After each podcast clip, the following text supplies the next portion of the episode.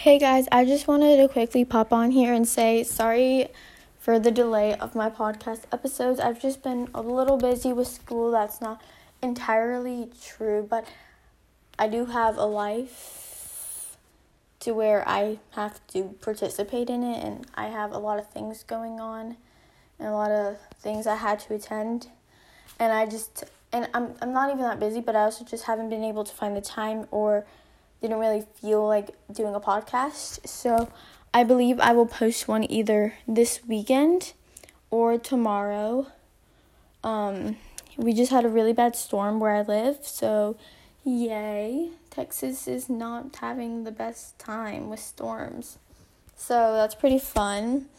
Um, the rain has definitely stopped. The tornado warnings have gone away, at least where I live. Um,